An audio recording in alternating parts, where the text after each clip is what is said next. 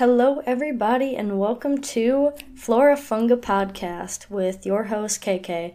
This is episode 24 How to Lead Your Own Mushroom Foray with Tim Clemens. I am so excited to introduce to you Tim.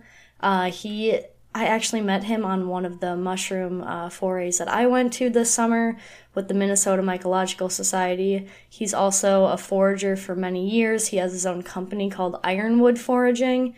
And in this chat, we talk about what MMS is, how somebody can get into a mushroom group, how to improve your outreach with a foray, how to even start your own mushroom foray or mushroom walk, what are some tips and tricks to starting that and some other fun things about him.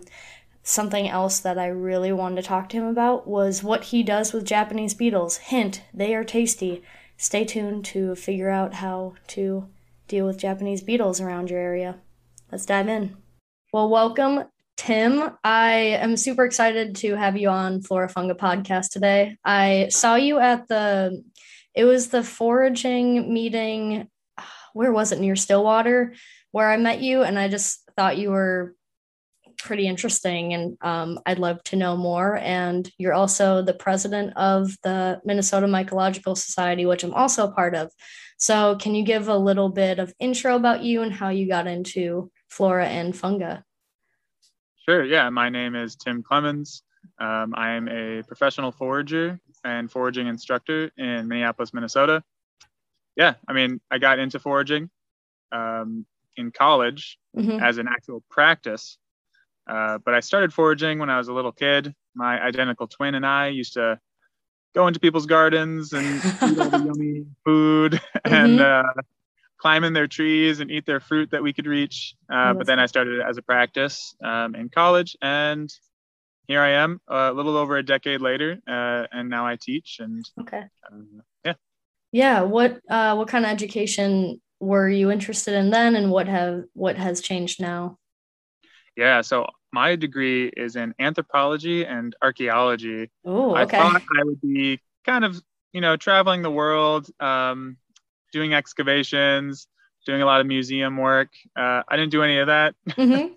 uh, you know during my last semester at the university of minnesota i uh, you know fell in love with plants um, and i just realized wait a minute that's what I should do with my life. And that's what I've been doing ever since. Nice. I like that. And so, how did you get into leading these foraging groups um, or being a part of the MMS? Yeah.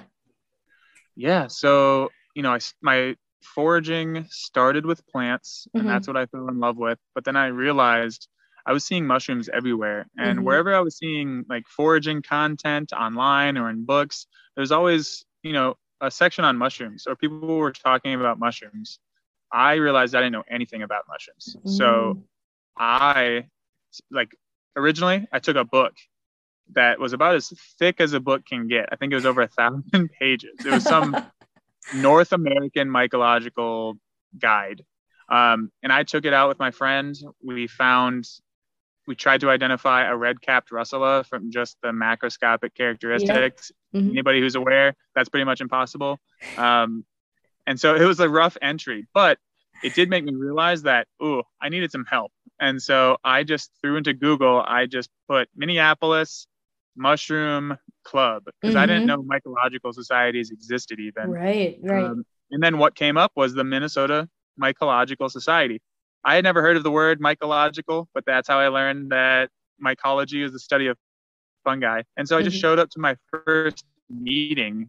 It was in September of I want to say 2014. Okay. And I did not know what I was getting into. uh, I just entered this university classroom alone, and there was probably around 50 or 60 people in this lecture hall, and they seemed nice enough. Mm-hmm. I didn't know what, what to expect.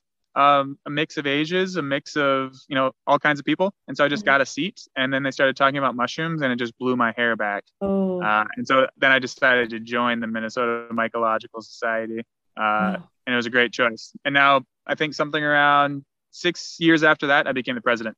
Okay, so the president is a new thing for you, technically. Yeah. Okay. Yep been wow. president for about two years. Okay. And what are what are your favorite like parts or perks about being a, in a part of a mycological society? Well, I think the best part is you get to network with mm-hmm. other people that are interested in what you're interested in. Um, I think people learn much quicker as a community.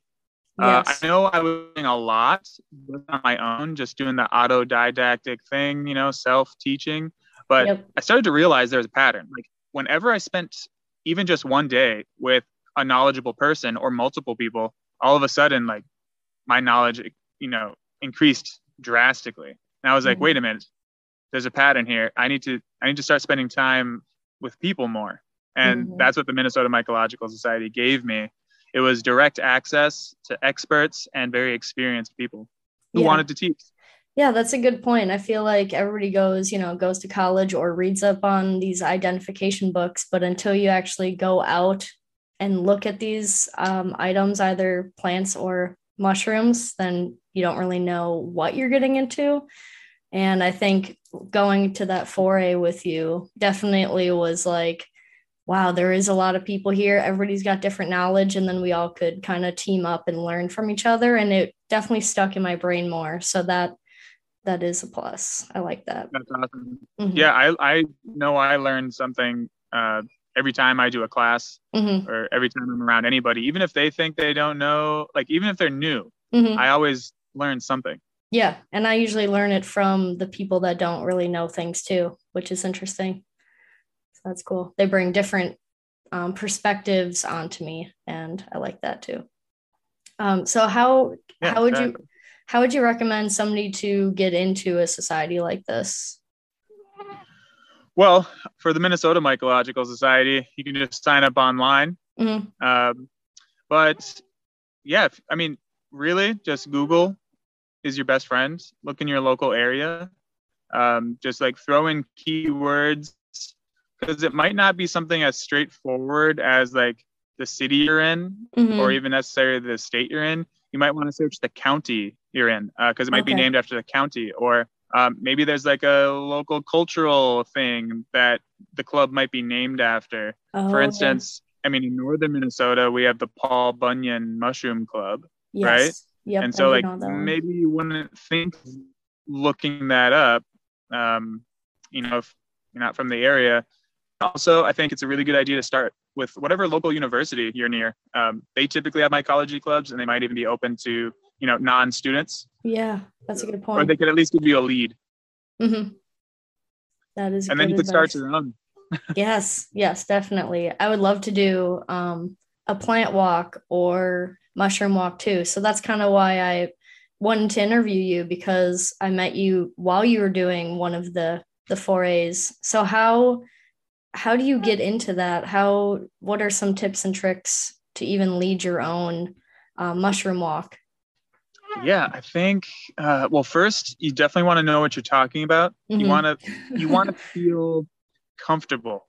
Yes. like you don't just want to like you don't want to know you want you want to have like a comfort with this knowledge you know like if you had to give a presentation about bananas you know right. you've eaten bananas how many thousands of times it's something that you could talk about you know you could talk about recipes put them in pancakes whatnot banana bread so that's something you're comfortable with. Mm-hmm. Um, you want to make sure that if you're talking about plants or mushrooms or insects for the purpose of eating, at least, you want to be very sure. If you're just doing ID, that maybe is a little bit less pressure. So you can go out and, you know, just give IDs and tell people how to ID stuff. Mm-hmm. Um, the next thing would be um, it's a good idea when you're first starting out to do it through a third party organization. So maybe not a company that you've started, um, and maybe not as your just yourself. Mm-hmm. You'd want to like team up with maybe uh, a local historical society or a municipal group, maybe a park or mm-hmm. something like that. Um, because in in our world we live in, uh, you know, liability is a concern, and right. so you do want to team up maybe with. Uh, you know, an organization that has liability insurance before you get your own, because it can mm. be kind of spendy. Mm, okay. Um, so you need like a form or a certificate or anything before you can technically lead something with a big group or No, not at no? all. There, okay. there are no there are no certifications for teaching about you know edible plants or edible fungi. Um, mm-hmm. Um, there's one certificate for you know selling mushrooms commercially, at least in Minnesota, which right. many states also have. Mm-hmm. Um, but yeah, there's no there's no degree for this at all. You could do a biology degree, a biology degree, or a botany degree, mm-hmm. or a mycology degree, but oftentimes these aren't about anything you're going to do in the field, really. Like, right. there's no field mycology degree. That's um, true. You know, mm-hmm. so yeah, I mean, you mm. kind of just got to teach yourself. Right. And have you gone with multiple people like teaching at once, or is it a lot of the times just you with these people walking? Yeah, it's typically just me, mm-hmm. um, especially through my company, or yeah, it's always just been me. However, you know, when I do teach at something like the Midwest Wild Harvest Festival, mm-hmm. which is like the premier foraging um, gathering in the country. It's in Wisconsin. It's put on by Foragers Harvest. Then everyone's so knowledgeable that attends that it quickly be you quickly like understand that everyone has something like very high level to offer and it becomes uh, like a, a, dialogue or a group conversation mm-hmm. uh, so that was that was really cool that was just a, a couple weeks ago that i did that oh that's nice. uh, but yeah typically it's just me yeah and what are some of the age groups, um, or if people are worried that it's too much of a hike or stuff like that? What what kind of age groups or what kind of people can do this with you? Yeah, I think uh, an important part is letting people know what they're in for. Uh, mm-hmm. Uh, communication is very important because oftentimes, you know, people are riding a wave of enthusiasm right now for fungi, especially, but also plants. You know, plants maybe seem mundane, um, but people like the enthusiasm to return to these like ancestral ways really takes people over in a tsunami mm-hmm. and sometimes they can kind of like they just wash up on the shore and they're like i'm just ready to go like and they maybe don't think about what they need to know so you got to effectively communicate that so you know here's what the terrain is going to be like it's maybe if it's going to be challenging or hilly uh, you want to let people know that mm-hmm. or if it's going to be even just a paved trail that's good to let people know too um, my classes i do allow anybody at them. So mm-hmm. children to um, our elders are, are all welcomed. Um, but I do put on walks that are, you know, maybe more elder focused mm-hmm. and definitely, you know, some wheelchair accessible walks where we are on pavement because, yeah. yeah, you can absolutely do things like that. I haven't done any children workshops yet, but that's a very common offering that I know a lot of people do. Mm-hmm. Um, so there's an entry point for everyone. Um, I've also done um, BIPOC workshops through the St. Paul Parks. Oh, what, are, what so is that? that is specifically for Black, Indigenous, and people of color. Mm-hmm. Um, oftentimes, you know, it can feel very intimidating for those communities to get involved in anything to do with nature. Yeah. Um, and so it's really that's an entry point if someone feels more comfortable doing that. Right. Some like accessibility, like all you need is like some normal walking shoes, probably, and that's kind of it yeah, I always tell people bring closed toe. Yeah, at, at the minimum, I say closed toed shoes mm-hmm. And then long pants that mm-hmm. they can tuck their socks into. All right. And bring water. And then if there's any sort of weather considerations, I say, I ask them to plan for their comfort. Mm-hmm. So I'll say sunscreen if you need it, bug spray if you need it, and raincoat if you need it. And yes. then we cancel if there's any severe weather. Mm-hmm. Got it yeah the bugs are crazy if you're just going to be walking through stuff that is um, something that i liked with the walk that i did was that i think there was multiple leaders and so it was based on the i guess the terrain because i think you were leading the more intense one and then the other ones were more um, easy paths and i was like i'm going for the intense one. Let's go. Um, so that was good. And then i saw dogs there too which was cool.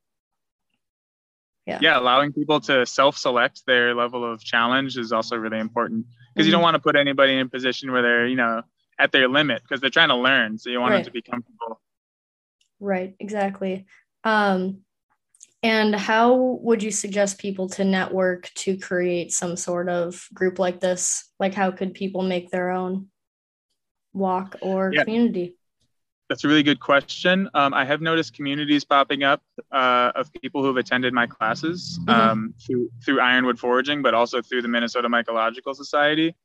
Um, you know, you, sometimes you just hit it off with people, and there's chemistry uh, mm-hmm. when you're at a class, and I encourage people to follow that. Um, I've even had classes where, you know, three or four people will stay behind and be like, "We're actually going to go right back out." you know, like hang out and go look for mushrooms. And I'm like, that's awesome. Absolutely. You should also go look at this hillside that we didn't look at, you know, like, oh. So, yeah. But if you want to start like a formal group, I would just, you know, find a couple like minded people, maybe put up flyers at, you know, likely spots like mm-hmm. um, maybe a co op or maybe a hangout that speaks to you and the people you want right. to associate with.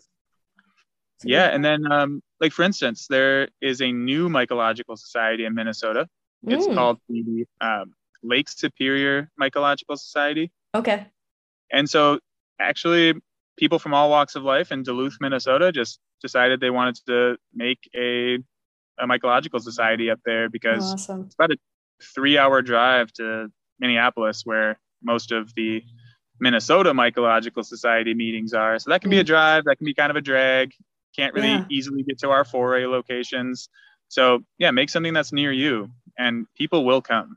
Yeah, no, I like that because up north has so much, so much woodsy areas, so much mushroom, so much plants. So that makes sense that people would just want to stick up there. Yeah, do you get up there a lot?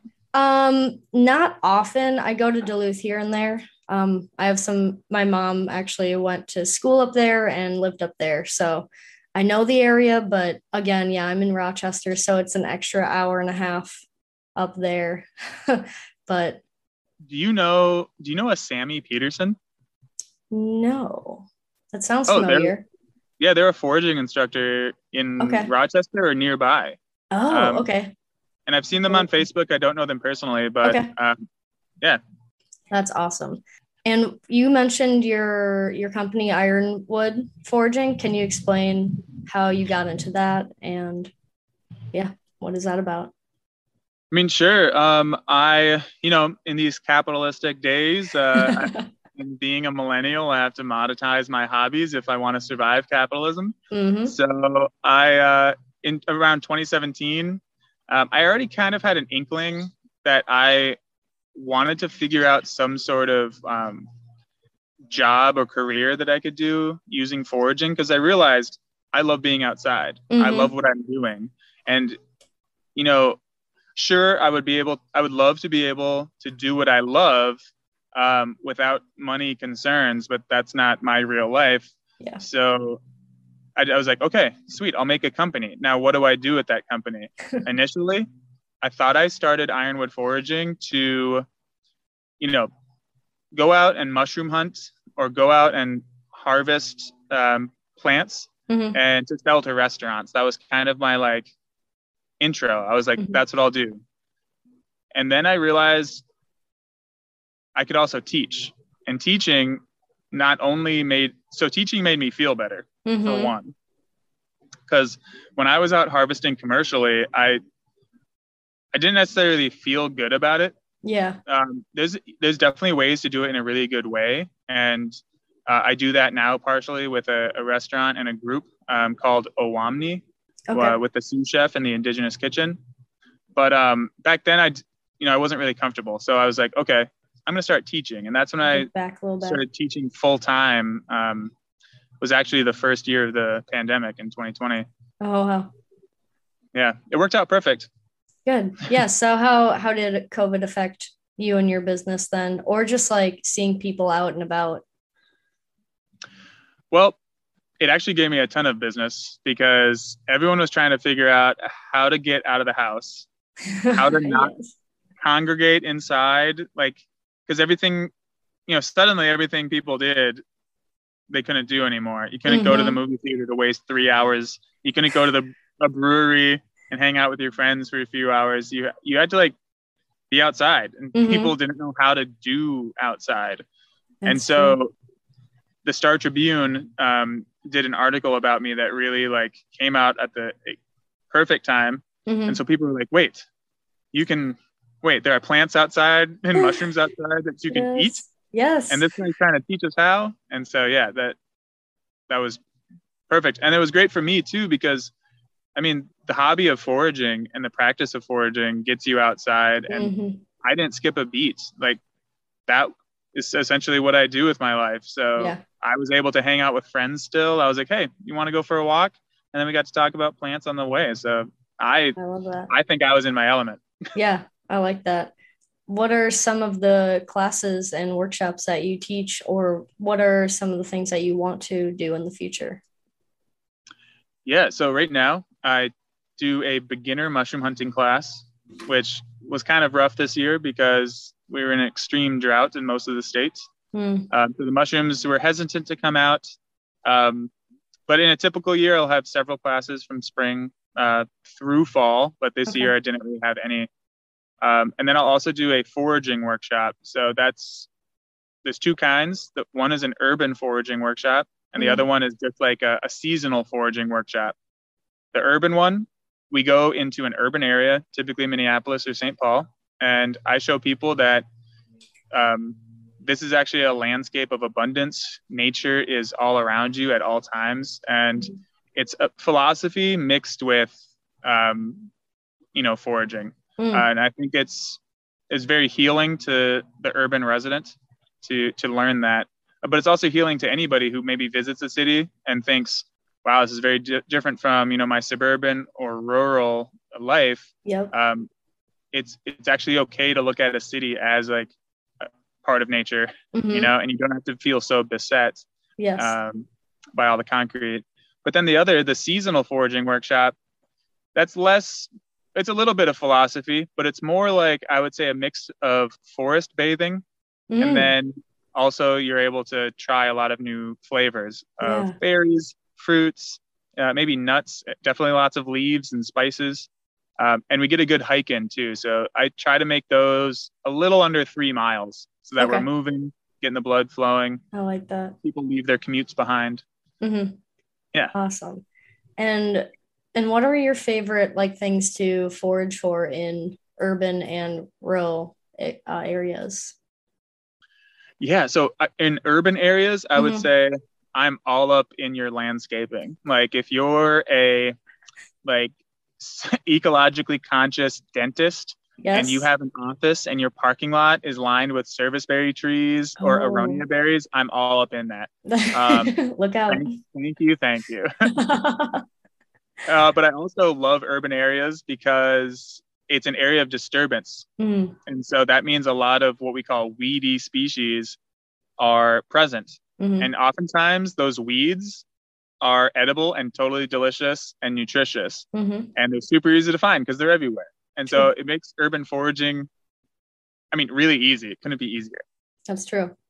And then um, in my in the rural areas, I would say I get a lot more native species that don't compete so well in disturbance. Mm-hmm. Um, so I get more wild plums, oh, um, ramps, which is a wild onion. Mm-hmm. Um, I get more mushrooms too. So you know your chanterelles, your hen of the woods.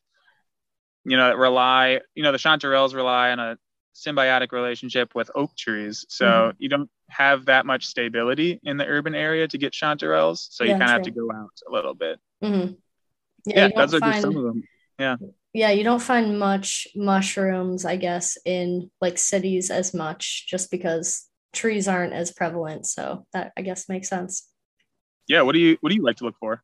Um I I'm right now mostly just about the hikes. I do like chanterelles as well. I love matsutake if I can ever find those. But yeah, I, I like mostly just like to wander around and travel and that's that's where I'm at right now. Have but, you ever made your way to like Grand Teton or out in Wyoming or Colorado? No, I I've been to Colorado, but I want to go to Wyoming. Um, what's what's there that you recommend? just wondering. Well, you bring up matsutake. Oh yes. And uh, I found my first ever matsutake in Grand Teton, mm. and that was this year. And so good. I literally am walking the trail, and there's hundreds of, I mean, hundreds when I'm there. So hundreds oh. of thousands of tourists every year walking this trail, and I look to the to my side of the trail, and there's there's a mushroom uh-huh. on either side of the trail. I'm like, no way. I, I just hopped down on this yep. like face on the ground looking at it Smell like it whoa. I smelled it and it just smelled of cinnamon mm-hmm. and a little funk. Oh, and I was like, this is unreal. I can't believe this can't be it. And so like I gently pry it out of the ground and I'm looking at all the ID features. Oh my gosh. And I'm like, oh my God, I found my first Matsutake. That's awesome. That's amazing. Yeah. Yes. Yeah, yes. I guess I also like um Maitake and um uh lion's mane, but I don't find those often where I'm at. But my parents live near Coon Rapids area, so they always have a neighbor that brings over a huge chunk, and my mom sends me pictures, and she's like, "Oh, the neighbors finally brought some more mushrooms over," and so I get to see the pictures and some of the leftovers that she has. awesome. yeah, so that's really nice. Random question: uh, What made you name your company Ironwood Foraging? Yeah, so I was agonizing over a name for quite mm-hmm. some time. I wanted it to so so first of all, I wanted to sound cool, but also like like cool in a naturey way. And I just okay. could not I could not figure out what to name it. I had all these ideas crossed out whole pages of ideas. Like, no, it's stupid. Like um I was having a straight up existential crisis mm. about this naming thing. Okay. And then I was in the Eloise Butler Wildflower Garden in Theodore Wirth Park in okay. Minneapolis. And that's a happy place for me. I love going there. Mm-hmm. Everyone should go there, uh, but be respectful. Um, don't all descend upon it at once. But there, what's really cool about that place is it's just phenomenally curated, and there's signs mm-hmm. telling you like what you're looking at. I like that. And so that can help you ID, right? And then the back, the the so in the very back of the garden, is this massive ironwood tree. Oh. And I didn't know it was an ironwood tree the first time we met because I just saw this huge tree and I, I touched it. it. It had different bark than I was used to. Mm-hmm. And I touched it and I just felt the sense of like strength. Ooh. Like, you know, something bigger, older, and just like timeless. And that's when I was like, why don't I name it Ironwood Foraging? And that's why I did it. I but like now that. everybody thinks I'm from Michigan because apparently there's an Ironwood, Michigan. Oh, so okay. Like, hey, do you do question? Do you do uh um workshops near Ann Arbor? And I'm like, no, I don't. no, it's the tree, not the place. exactly. It's a specific tree too. Yes. Wow. Well, I'm glad I asked because I was like, hmm, I wonder what the story is there. But yeah. awesome. Do you have a pl- a favorite plant or mushroom fact? Ooh, uh, you know what? I have so many, and they're trying to get all good through the mental door um, at the same time. I would say uh, a lot of people don't know that humans and fungi mm-hmm. are we're the closest, like Animalia and fungi, the kingdoms, are mm-hmm. the closest related organisms um, to the exclusion of all other life. We make a little group, just the, the two of our kingdoms. And I can never remember how to pronounce the actual group, but it's like something like Asicthodonts or okay. I yeah, I can't remember.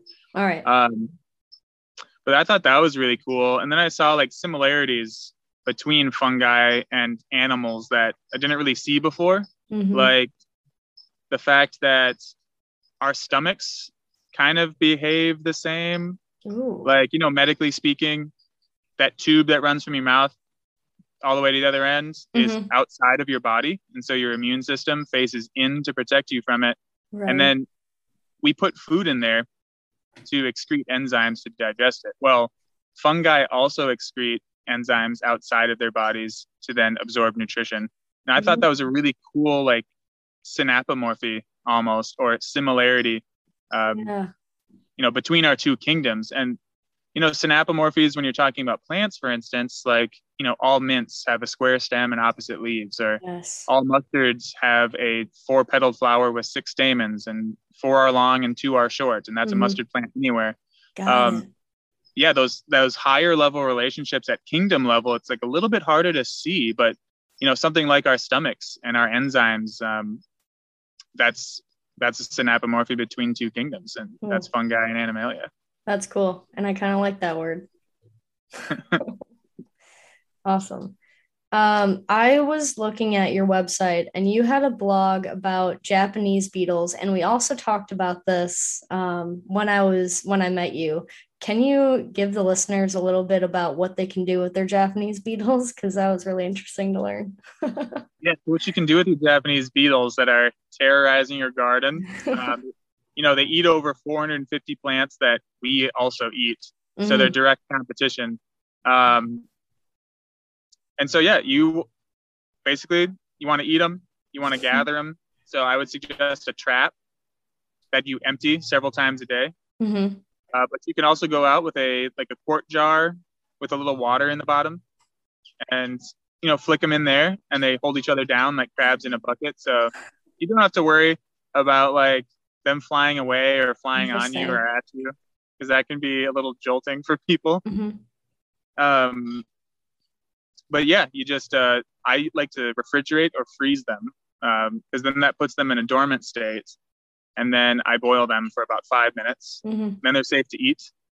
Uh, at that point, you know they kind of don't taste like anything. If you smell the water, you might smell like something like a kind of earthy flavor that people people might not like when it's mm-hmm. associated with insects.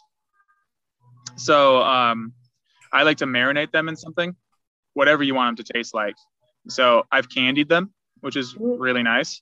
Uh, but I've also done like a tequila lime recipe, which is the one on my website, and then like a Thai chili or a Cajun garlic. What, oh, that sounds good. Like popcorn. Yeah, exactly like popcorn, and they're just a light, crispy crunch that you can barely even uh, recognize when you eat them. It's mm. just very flavorful, no gush.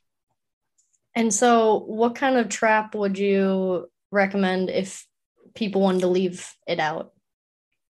Yeah, there's a like you can go to any like home improvement store mm-hmm. um, around here. We have Fleet Farm, Home Depot, Menards, Lowe's. Um, yeah, they'll just have a Japanese beetle pheromone trap. It has it's typically a bag, mm-hmm. and you just leave that out. Now, a lot of people leave it out because they're not trying to eat these. So they leave it out like for days and days and the sun gets to it. And yeah. then of course it starts smelling and then people are like, I could never imagine eating those. Well, yeah. you don't leave your cheeseburger outside for days um, either. So you want to, you want to empty it, I'd say more than five times a day. Okay. Like every chance you get. Um, just filter out the beetles and put your liquid back in. Mm, yeah. Okay, so it's filled with a liquid, and then that makes them kind of fall in in a way. Okay. Yep. Interesting. And boiling them gets the crispiness. You don't have to like fry them or any.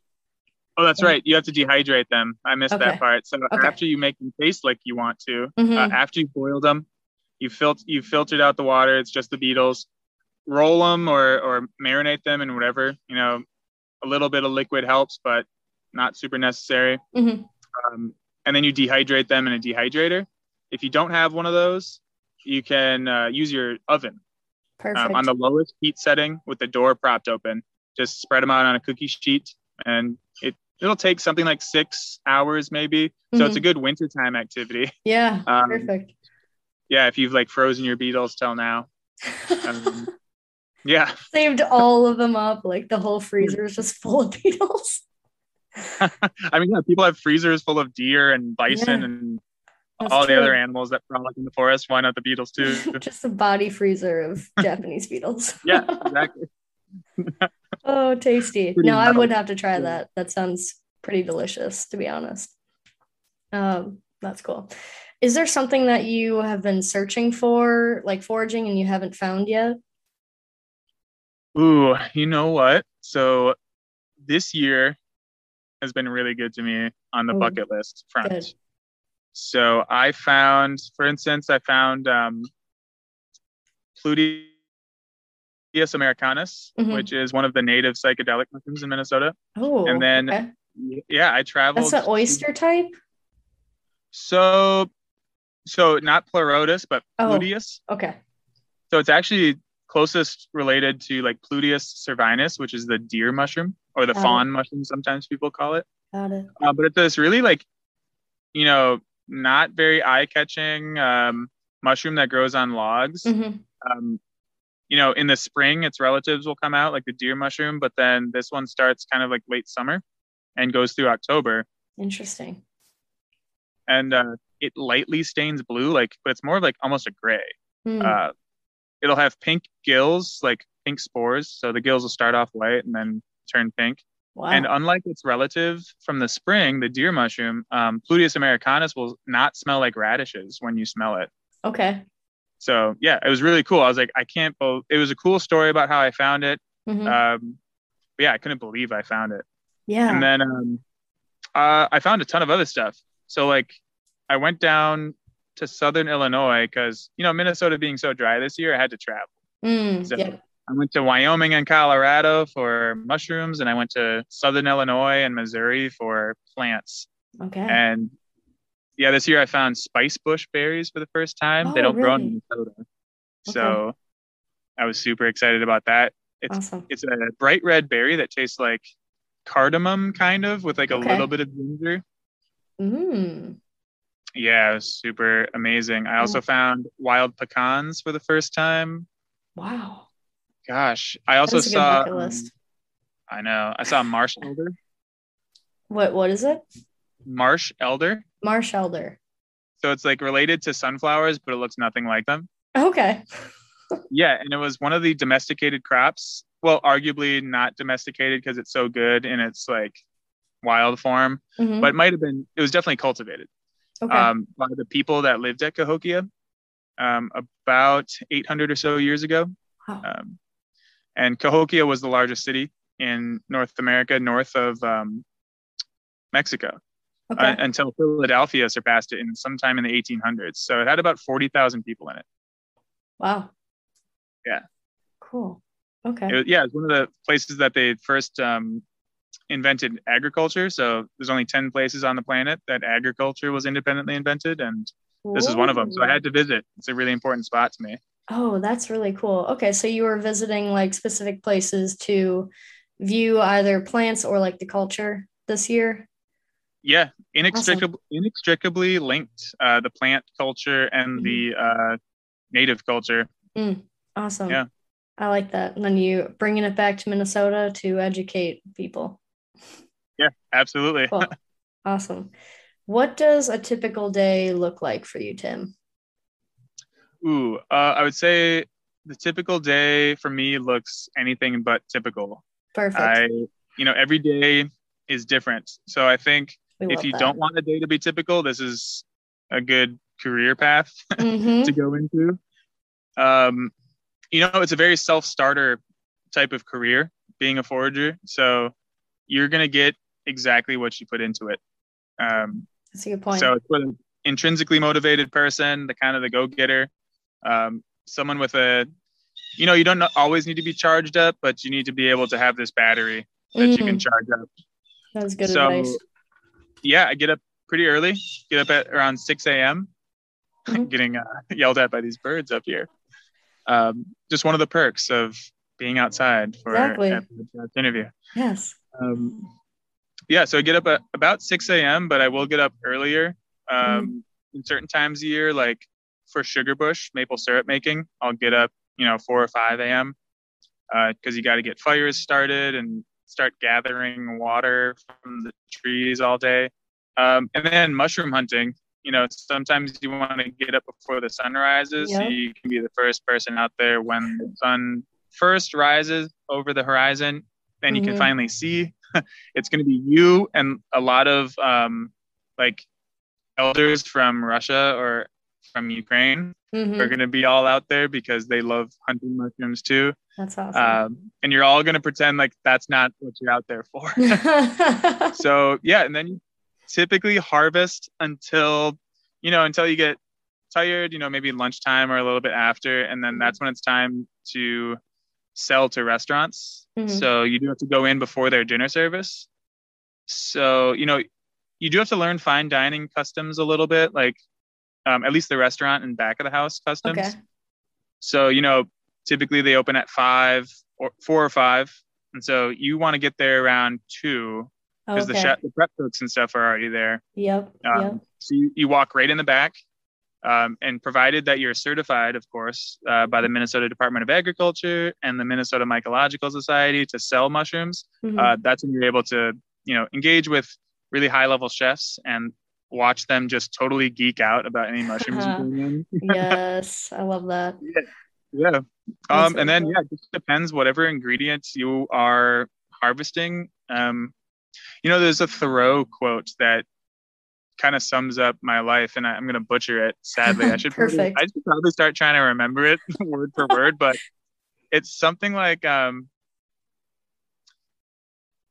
drink the drink and eat the food in each season as it passes and live with the natural rhythms of the earth. It's mm. something like that. You mm-hmm. put it mm-hmm. way more beautifully.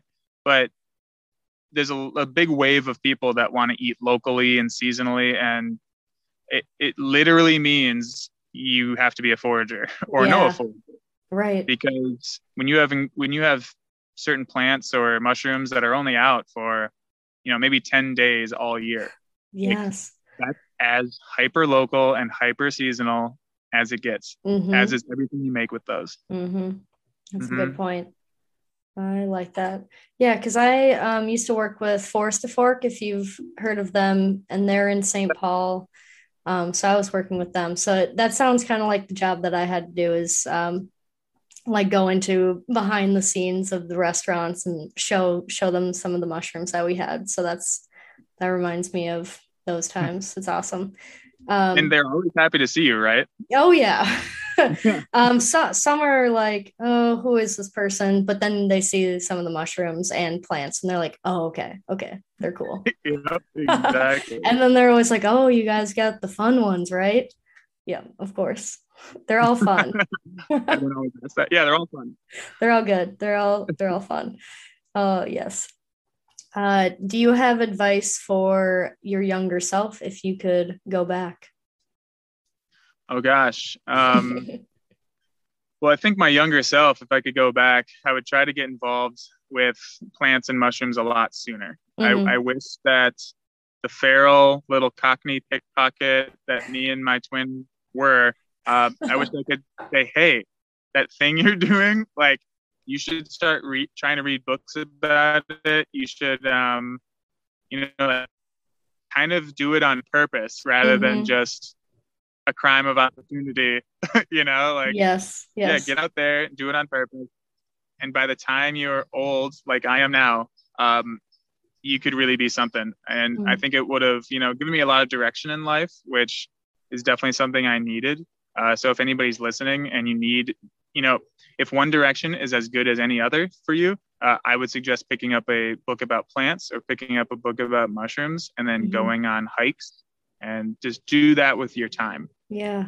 No, that's a that's some great advice. I oh I feel like everybody I talk to wishes they got into what they got into sooner. Um, so that's that's cool that people have that hobby or that passion in the beginning and then they kind of fall off that wagon, but then they always find it again. That's kind of I guess what I went through too. So I didn't know going into college that I would be into plants or fungi, and then it just kind of happened. So I'm glad I'm here with yeah, you. What advice would you give yourself? Oh, um, that's a great question too. Hmm. I think I would want to work on more public speaking. Like I think the podcast is really helping me to either network with people, which I feel like I didn't know was such a big component of things, is like who you know um, as well as what you know. So networking, I think, at a younger age, which is weird to say, like who who trusts like a twelve year old or something. so so it's um that or just yeah, like working on speaking or just branching out and meeting more people. I think is what I would give my own advice for. Yeah, that's really good. Yeah, networking yeah. is so important. Yeah. So yeah, like but, I, I originally got into this because I wanted to be this hermit in the woods. exactly you know, a little bit misanthropic. I was a little bit like, you know, my early 20s, I was kind of like this kind of like hurt baby bird, you know, mm. by people and their expectations of me and whatnot. And so I did think nature was going to be this place that I retreated into and never came out and never had to see anybody ever again. Um, yes. And so I've had to relearn like, and maybe learn for the first time like how important community is, and yeah, networking, how yes. important that is too. So. Yes, I totally to agree. I was like, oh, I like studying plants because they don't talk back, but you have to talk to people about what you're learning too for them to learn with you. So that's true. Um, okay, a few a few more questions. Um, I think we talked about some of the future plans, um, but what are some of your future wants with yourself or MMS or um, your own company? Yeah, I mean, let's say for the MMS, I would love for it to just keep growing and getting better every year. I mean, an organization that's existed for over 100 20 years yeah, uh, is obviously doing something right. And it was given a really strong initial push mm-hmm. by um, the founder, uh, Mary, Dr. Mary Whetstone. Mm-hmm. Uh, now, she was a 19th century polymath. I mean, she was abs- an absolute force. Um, I wish I could have met her. You know, she's probably one of the people I would love to meet if time machines become a thing. Um, she founded a hospital, like in, coincidentally the hospital I was born at, getting bit up by mosquitoes out here. Oh, I know it's um, getting that time of night. Yeah, and so she, I guess you know, I would hope that yeah they just grow and get better, and it's the members that create the organization because it's all volunteer driven. So. Mm-hmm. I would hope that it just looks more and more like the members want it to look. Yeah. As far as um yeah, I guess as far as my company, I hope to write a book someday. Um, awesome. That would be nice.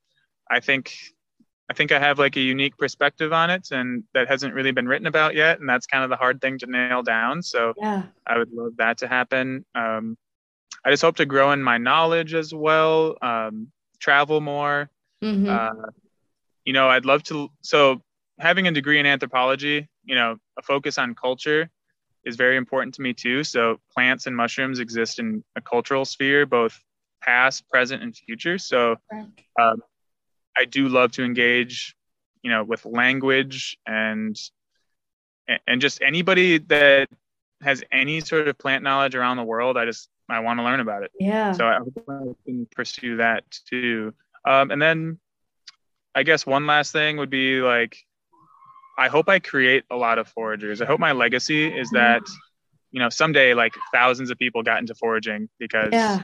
you know, maybe I showed them something one time and then that becomes part of our culture. Mm-hmm. I guess it's my goal that in a hundred or 200 years that everyone just takes for granted the knowledge that you know I find so amazing now. I, mm-hmm. I, want mm-hmm. everyone to know about these plants and mushrooms and have it be like I almost hope that someday it's mundane. You yes. Know? Yes. Like it's just common knowledge that everybody is on the same page as this. Yeah. I yeah. think it would make the world a lot better place. I think so too. and how can flora and fungi as a whole influence the future? Oh gosh. That's a big question yeah, you know, I think they've, I think they've all, they always have. I mean, since they helped each, you know what? I think a good answer would be flora and funga. You know, funga helped flora rise out of the oceans and get onto land. Mm-hmm. Um, it's a little bit, you know, debatable how they actually did it, but it's my understanding that fungi acted as the vascular system for these, you know, for plantae to get onto land and you know helped them in their first steps. And i think the lesson there is that community and working together and mm. bridging what seems like unbridgeable gaps yes. is what's going to help all of us move into the future. Because i'm not sure if we don't learn that lesson that there will be a future. Yeah. So flora and funga i think that's what they're teaching us and i think we we need to learn that. Yeah we need to just take a listen. I love that. Yeah Perfect. And how can more people get involved with flora and funga? seems like a similar question, but I mean, get outside. Yeah. I mean, it sounds very simple, but mm you know, getting outside, you know, I spent most of my life um, just going for walks or going for jogs or or playing in the woods without mm actually seeing what was around me. Right. I knew that I knew that green surrounded me. I knew that a tree was different than a flower. Right. Um, but I never actually like looked closer. And it's so weird to me now, but I think before I got interested in uh, mushrooms, I'm not sure if I ever even saw a mushroom. oh, But now I know that I had to have seen mushrooms all over the place. Right. I just they didn't exist to me, so I didn't see them. Yeah. Um, and I think that's the first step is get outside and see what is actually around you. Now, words of caution, you know, all mushrooms are safe to touch uh, and smell. So please do. Um, you know, all mushrooms are safe to pick, both for you and them. Um, they are fruit. So they'll actually kind of enjoy you picking them and spreading their spores a little bit. Mhm. Um, plants, not so much though. Plants have delicate tissues that they need to protect that aren't, you know, underground or in a piece of wood. So maybe don't touch every plant, but definitely look at them real hard. Mhm. yes. That's some good advice. Awesome. Uh, and I know that you post a lot on your Instagram. So, where can people find you and any resources that you suggest for listeners? Ooh, yeah. So I would suggest, you know, first of all, where to find me. So at MN Forager, that's M N as in the, the abbreviation for Minnesota, Yep. MN Forager. Uh, www.ironwoodforaging.com. Mhm. And then Ironwood Foraging on Facebook as well, even though Facebook is, you know, kind of a dead app, but um, whatever. I'm on there. It's a, it's a good networking thing where you can create events and stuff like that. So, Yeah, exactly. Um, and then some resources I suggest. If you get one book after um, watching this, would be Sam Thayer's Forager's Harvest. oh, okay. Sam Thayer, absolute Renaissance man. Um, one of the best foragers I know. He's a friend of mine. I don't get a kickback from this, but yeah, he has books that I highly su- all his books I highly suggest. So please Awesome. get those.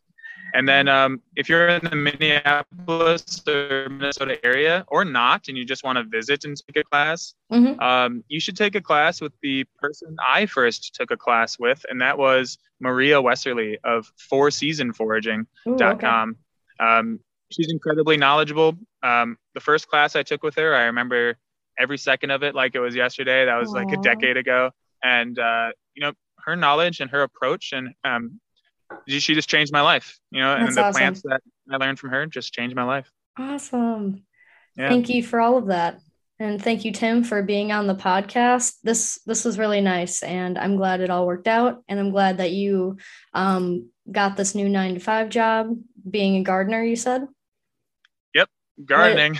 nice. I that's that's my dream goal. I mean, I just love being outside anyway. So, um, is there anything else that I did not ask you, or anything else you'd like to mention? You know what? I'm a real talker. If anybody hasn't gotten that yet, um, I could talk forever. Uh, I guess we just have to see each other around again. Yes, and that's why I like interviewing you. You're fun to talk to, and you didn't run out of stuff to say, so it's perfect. I don't know if I ever would. no, that's perfect. right? Yeah. Okay. Thank you, KK, for having Yeah. me. Thank you very much. Have a lovely night and week. You too. Thanks.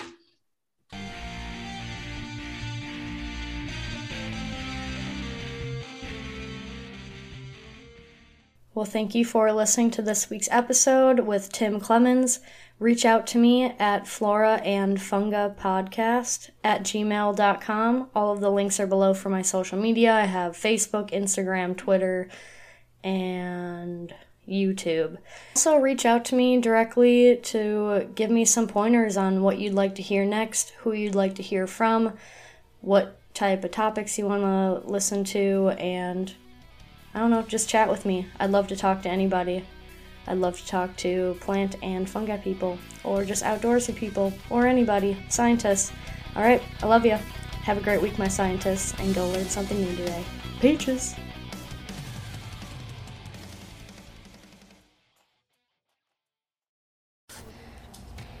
Tired of feeling drained and lethargic? Wish you could boost your energy levels naturally and stay focused throughout the day with no crash? I've been struggling with this problem too. Thank you to Sovereignty's Purpose for the ultimate energy of the day. Imagine a world where you wake up feeling refreshed, alert, and ready to conquer any challenge that comes your way. With sovereignty, you live your life with purpose. Whether you're tackling a project, powering through a workout, or simply need a pick me up during the day, Purpose is carefully crafted with a powerful combination of amazing ingredients like green coffee bean extract, cordyceps, ashwagandha, bacopa, beet juice, hemp blend, green tea extract, cherry, blueberry, broccoli, kale, and turmeric extract. All of this is only 25 calories and 115 milligrams of caffeine with no jitters and no crashes. Harness this aptogenic blend of benefits in your next smoothie, drink, cocktail, or dessert. Whether you're an entrepreneur, farmer, business, professional, or student, Purpose has got your back. No more sluggish afternoons and hello productivity that lasts. Grab your blend with 10% off using the code KK10 on sovereignty.co. That's S O V E R E I G N T Y dot C O and use KK20 for 20% off at checkout.